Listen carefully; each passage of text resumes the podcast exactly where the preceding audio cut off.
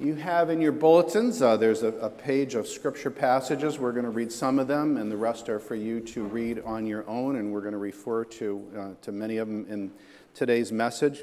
Um, the first one, we're going to be reading the first five together, which are about five sentences. And um, just want to point out that in the first one, so we're going to read from the first one down through and including the one from Matthew 25. Um, and these passages, they spell out what God envisions, what, how God wants us to live, and how God wants us to treat each other in community. And um, the first one, we will not be reading the part that is in brackets. We're going to read, uh, we're going to talk about that later. But it explains that this word mammon, that you know we've, we've heard from, from time to time, you can't serve God and mammon. What that really um, means is anything that you hold of, that you value, that competes with God, with your allegiance to God. So we've, uh, it's been interpreted as money, which can be one thing, um, or it can be neutral. It can actually serve the will of God. Um, but, but what mammon really means is anything that we possess that really competes, that doesn't agree with God's vision. Um, that's why you can't serve them both, because they go in different directions. So let's join together um, in these first uh, five readings, all right, beginning with Matthew 6.24. Jesus says, No one can serve two masters. Either you will hate the one and love the other, or you will be devoted to the one and despise the other. You cannot serve both God and mammon. And then the second passage is the same theme. This one's from the Old Testament, Joshua. Choose this day whom you will serve, whether the gods of your fathers or the gods in the land you are living. As for me and my house, we will serve the Lord. And then we get into what looks like uh, in the third passage. This, we might be considered, this is God's platform, okay? Um, and this is from Micah, and it says, What does the Lord require of you but to do justice, to love kindness, and to walk humbly with your God? And then Jesus spells it out in our fourth verse from Matthew 22. This is the greatest commandment. Am I in the wrong place here? Let's see. Oh, you don't have that? Let's see. What do you have? Okay, I'm just going to keep going. All right, love, this is the greatest commandment. Love the Lord your God. Here we go. And love your neighbor as yourself. and then we're going to conclude with Matthew 25, more specifics. Um, Jesus said, Whatever you did for one of the least of these, brothers and sisters of mine, you did for me. So may God bless our understanding and living of these words of abundant life. So, today we're going to be thinking about our priorities regarding, here we go, religion and politics. Some people are thinking, Paul, don't go there. Please don't go there. Don't go there. I'm going to go there. I'm going to go there. So, how many of your blood pressures went up you know, when I mentioned the P word, just mentioning that word, politics. Why? It's a highly, isn't that a highly, it's a highly, highly charged word, right? Wow, it has so much power because politics deals with things that we deeply care about, doesn't it? Things that we're invested in, things that we hold dear. Politics deals with our priorities and our values.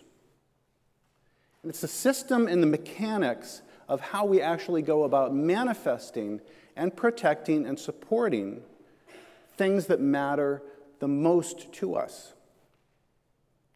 Things that affect our lifestyle and our economics. And sometimes these things are mammon. It creates the structure of how we live with one another in community. That's what it does, functionally. So our politics reflects how we think the world around us should be. That's what we decide. What we think our relationships with others should be like. And in doing so, our politics makes statements through decisions, through laws that are decided about who we think we are, what our rights are, right? and who we think others are and what their rights are. So it delineates who we are in relationship with each other and to what extent we are our brother and sister's keeper, and how specifically that gets accomplished. How responsible should we be for ourselves? And how responsible should we be for others? What duty do we have to our neighbor? And specifically, who is our neighbor? Literally, who counts? And how much do they count?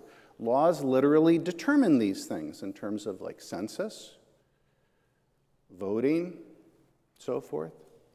So politics represents our understanding of our neighbors and ourselves, to what extent we care for our neighbors. How do we understand ourselves in relationship with each other? Who are we? And then comes the question of whose are we? It gets into who's the master. Are we the masters of it all? Are we the highest God? Or is something else the master? And who is setting the vision for how things should be? Is it fluid? Does it come from someplace? Who sets the vision for all of these important values that we decide upon? And we might say, therefore, to whom do we owe our greatest allegiance in all of this?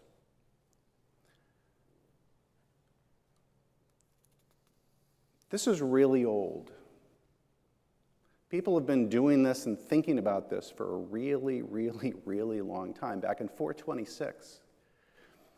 St. Augustine wrote a book called The City of God. And in that book, his whole thesis was that our, our, our godly, our theological, our spiritual values and visions are supposed to inform the political structure that comes out of that. That's what he said. So this is very, very old. So politics, as we see, is actually really profoundly theological, profoundly theological, inseparably theological. Like, it also deals with what's the role of grace and justice? Leniency, tough on crime. How do we deal with those things? Who says? And stewardship deals with stewardship. Do we have a duty to try to level the playing field, equal opportunity? Who says? Who says? And why? What's the source of authority? Should we have uh, equal educational opportunity? Who says? And why? And how does that work? How about health care? Who says and why? And how does that work? Who decides? How much are we called to share what we've got? Political and theological.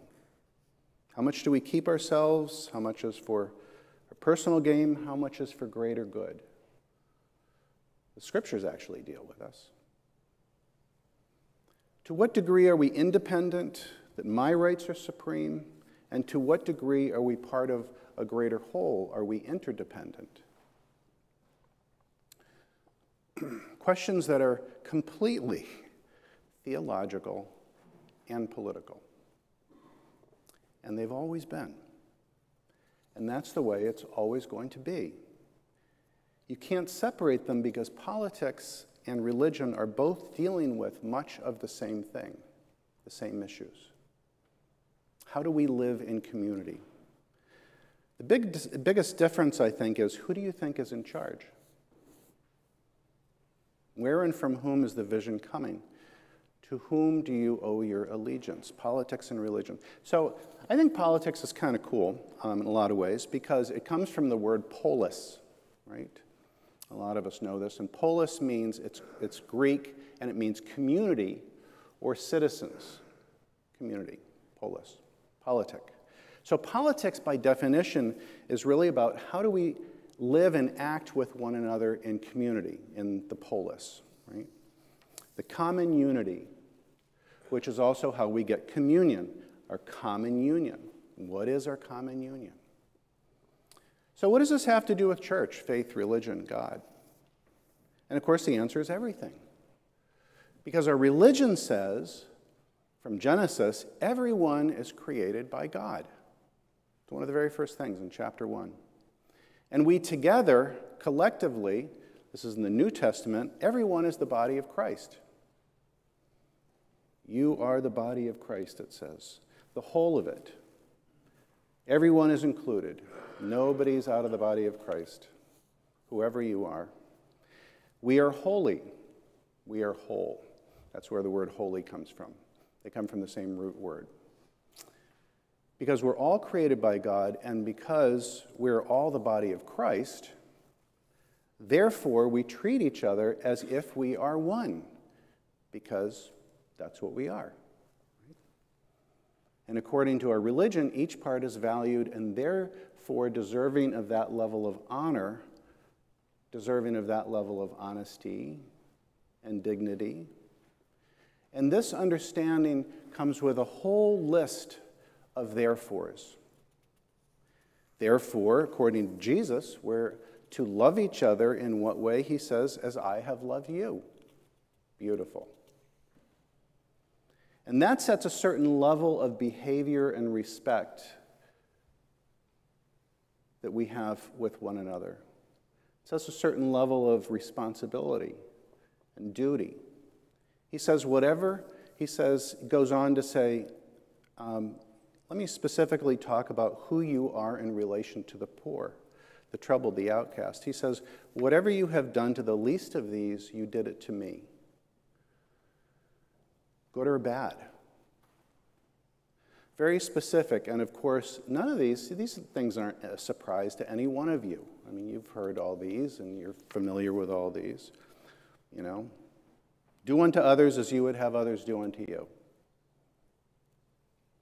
Who are we in relationship and community with each other? That's both politics and religion. Similar stuff. And then Jesus also deals with the issue of integrity in terms of the relationship between what we profess to believe versus how we actually behave, right?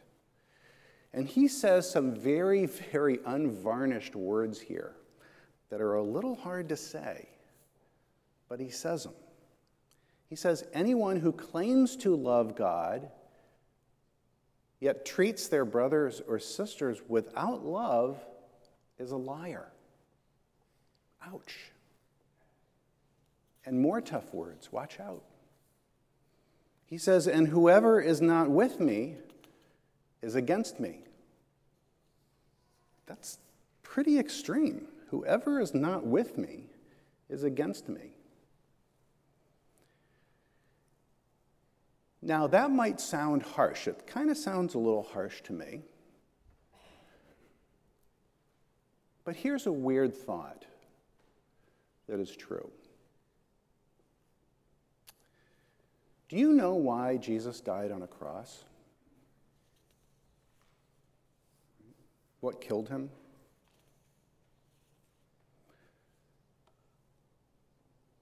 Was it religious? Was it political?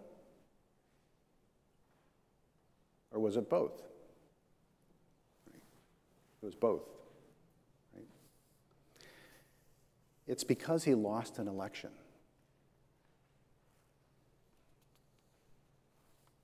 I'm not talking about a moral election. I'm talking about there was an actual, as we know, there was an actual election, political election. Now, his values conflicted with the political and with the predominant religious values and laws of the time.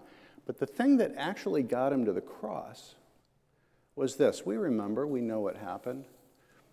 Pontius Pilate, the religious governor, secular political leader, stood face to face, toe to toe with Jesus, literally. And they're looking at each other. And two things happened. First, Pilate asked face to face with Jesus. He said, What is truth?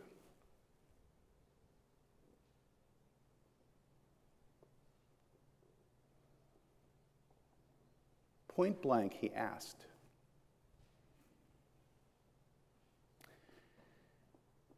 He asked to be informed by Christ himself. But then what did he do? Instead of listening or considering, it says he turned away. Right away. Why? Because he couldn't afford to hear the truth. He couldn't afford to weigh the truth, to let go, take the chance that it might make him let go of what he was committed to. So he asked, What is truth? But he cared more about preserving his agenda. And that's what Jesus means by you can't serve God and mammon. You can't serve your agenda and God's agenda if they are opposed. So that was the first thing that happened with that little interaction. And the second thing was a political act that immediately followed. The crowd was restless, and so to avoid a mob scene, Pilate did a very rational thing in his mind. He did the practical thing. He gave the crowd a choice. He put Jesus' life and priorities up to vote. They could vote with their voices. That's what he asked them to do. And that's what they did. Who would they choose? What were their values? at that moment. That was the moment. Do you vote for Barabbas or do you vote for Jesus? And as we know, they cast their votes by voice. And they said, Give us Barabbas. That's who they wanted. It was a political vote presented by the governor. Jesus lost the vote. And we deal with those consequences. They chose, we all choose. And that's exactly what we're supposed to do. That's what it's all about. It doesn't matter if you know the Ten Commandments. It doesn't matter if you say you believe the Ten Commandments, it matters if you choose the Ten Commandments. It doesn't matter if you know what Jesus' values are. It doesn't matter if you say you believe in Jesus. It matters if you live it. That's what God says to us choose. Choose this day whom you will serve. We all have the freedom and we all have the responsibility to process and to figure out what is supposed to lead what. May our choices and may all of the choices that we make in our life, for the sake of our own integrity, be that which God would have us ideally choose. Where does God fit? May God in Christ be our guide.